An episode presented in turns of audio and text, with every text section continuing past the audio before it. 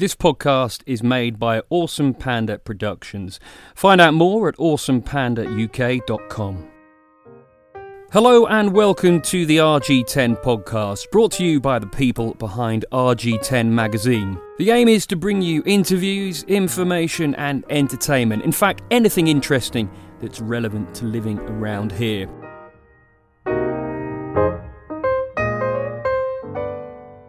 The RG10 magazine isn't alone when it comes to podcasting around here. The 1 in 4 podcast was set up in May by Abby Lacey, 1 in 4 indicating the number of people who suffer from mental ill health. It features Abby chatting to friends about how they cope with mental health issues, their support systems, advice they've been given, and advice they'd like to pass on. Abby is actually a friend of mine, and it was only when she started the podcast that I realised that she had any issues herself. In this conversation, we address this and what it means, plus look at the positive impact of Abby's work. Abby, thank you so much for joining me on the RG10 podcast. Thanks for having me, Ben.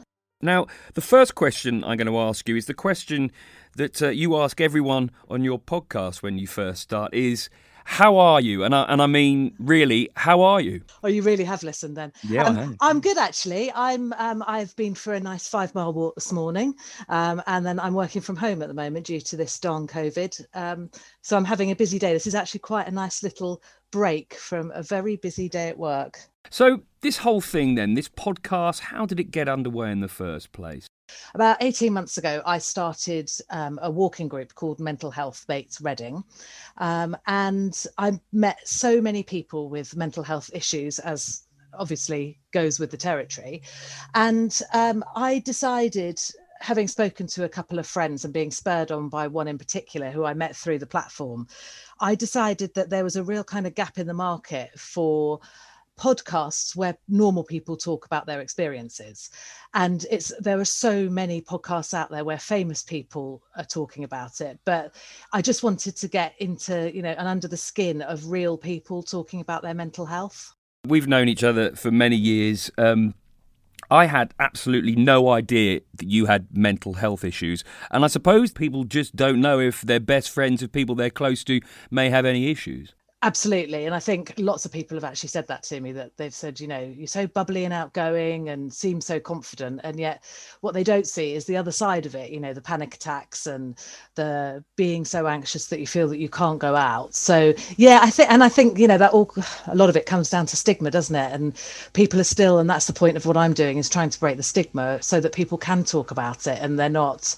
pretending the world is absolutely fine all the time we had a quick chat before the podcast began, and I said, you know, how, what kind of mental health issues do you have? Mm. And hmm. you said I suffer from anxiety, and and I must be honest, if you'd have said that to me, however many years ago, before I knew about this, you you say, oh, I, I you know, I suffer from anxiety, and I probably just raised my eyebrows and thought, really, get over yourself, whatever. But, well, yeah, you would. That's exactly. kind of a natural response from idiots yeah. like me, but there must be a certain fear of telling people what you suffer from in case you get someone ignorant such as myself who doesn't respond in uh, you know in a sympathetic way.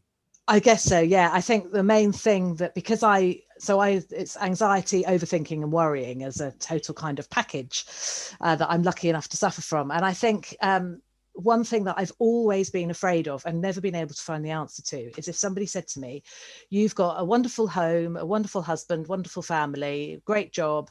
What have you got to worry about? And mm. it's that whole thing of, you know, people do still say it. And it's, it's trying to, as I said, break the stigma and get people to realize that actually it's completely out of your control.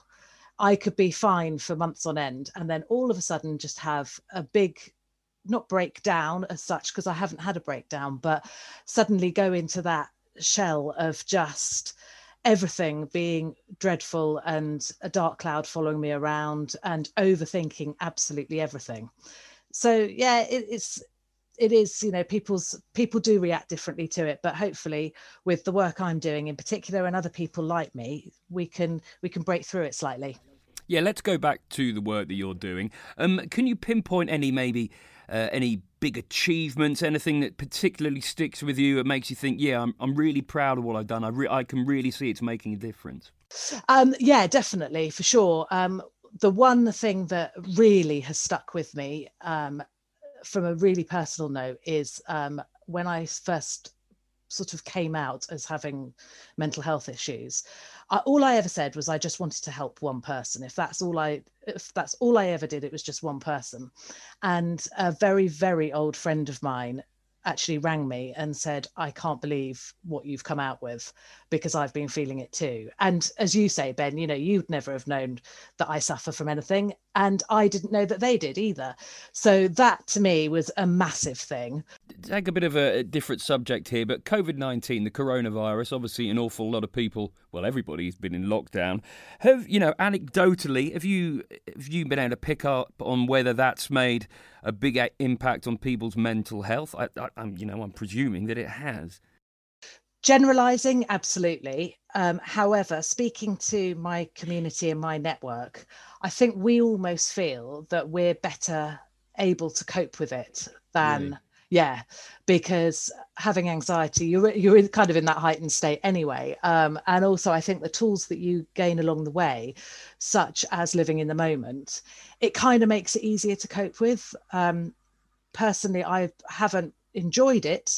I wouldn't say enjoy is the word but i have found my ways of coping a lot easier than I know a lot of people that don't suffer from mental health um, because I do just wake up every morning and go right as long as I can get outside as long as I can do my exercise and do all my my things that I've put in place and my tools then I'll be all right. Would you say that um, the interviews you've done the various guests you've had on the podcast have there been any common themes that have been thrown up over the podcast that you've done yeah, I think so because I have a set of standard questions that I ask everybody, um, and I think I think the common themes generally would be exercise and sleep are huge in making mm. a massive difference, but I think also it is talking about it, um, and it's not talking it's not talking about it you know drumming it down people's throats. I think it is just being open to having a conversation with each other about it. And I'm guessing you find it therapeutic as well to hear other people's stories. Oh, God, definitely. Yeah, absolutely. I was listening to the last episode you had, uh, and the guest said, uh, you look at TV representations of depression, you know, usually people who are loners, they're miserable.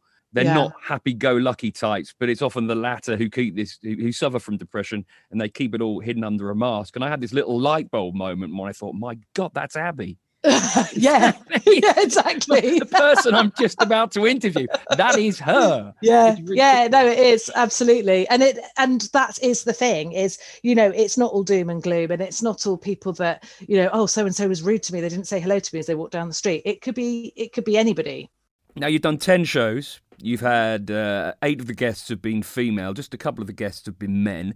Um, is this indicative, perhaps, of the fact that men aren't willing to talk about mental health issues. That that's what we're so often told.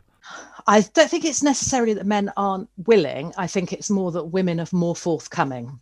Okay. Women generally talk more. Um, however, in coming up in the rest of season two, um, I do actually now have an influx of men that I'm speaking to um, after after putting a shout out saying I need men. so yeah, they you know I think you just got to nudge them a bit more than women. That was Abby Lacey from the One in Four Mental Health podcast. And you can find out more on their Facebook page at One in Four Mental Health Pod. Thanks so much for listening to the RG10 podcast. It'd be great if you could share this with others who you think may find it interesting, even those who've never even heard of the podcasting phenomenon. At the moment, it's just another way that we can all stay connected.